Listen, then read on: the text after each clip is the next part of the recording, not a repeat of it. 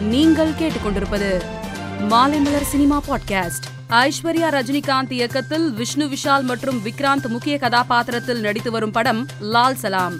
இப்படத்தில் மொய்தீன் பாய் என்ற கதாபாத்திரத்தில் ரஜினிகாந்த் சிறப்பு தோற்றத்தில் நடிக்கிறார்.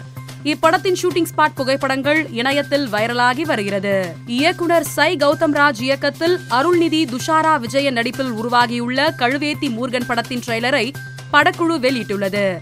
சாதி நமக்கு சாமி மாதிரி போன்ற வசனங்கள் இடம்பெற்றுள்ள இந்த ட்ரைலர் தற்போது இணையத்தில் கவனம் ஈர்த்து வருகிறது. கேன் சர்வதேச திரைப்பட விழாவில் இந்திய பிரதிநிதியாக பங்கேற்ற நடிகை குஷ்பு கையால் நெய்யப்பட்ட காஞ்சிபுரம் புடவையை உடுத்தி சென்றுள்ளார். இது தொடர்பான புகைப்படங்களை சமூக வலைதளத்தில் வெளியிட்டுள்ளார். ஜெய்ப்பூரில் தி கேரள ஸ்டோரி திரைப்படம் வெளியான தியேட்டரில் நின்றபடி பெண் சாமியார் சாத்வி பிராச்சி மாற்று மதம் குறித்து பல்வேறு கருத்துக்களை கூறினார். இதனை வீடியோவில் பதிவு செய்த சிலர் அதனை சமூக வலைதளத்தில் பதிவிட்டனர். இந்த வீடியோ குறித்து நடவடிக்கை எடுக்க சமூக ஆர்வலர்கள் ராஜஸ்தான் போலீஸ் அதிகாரிகளுக்கு மனு கொடுத்தனர்.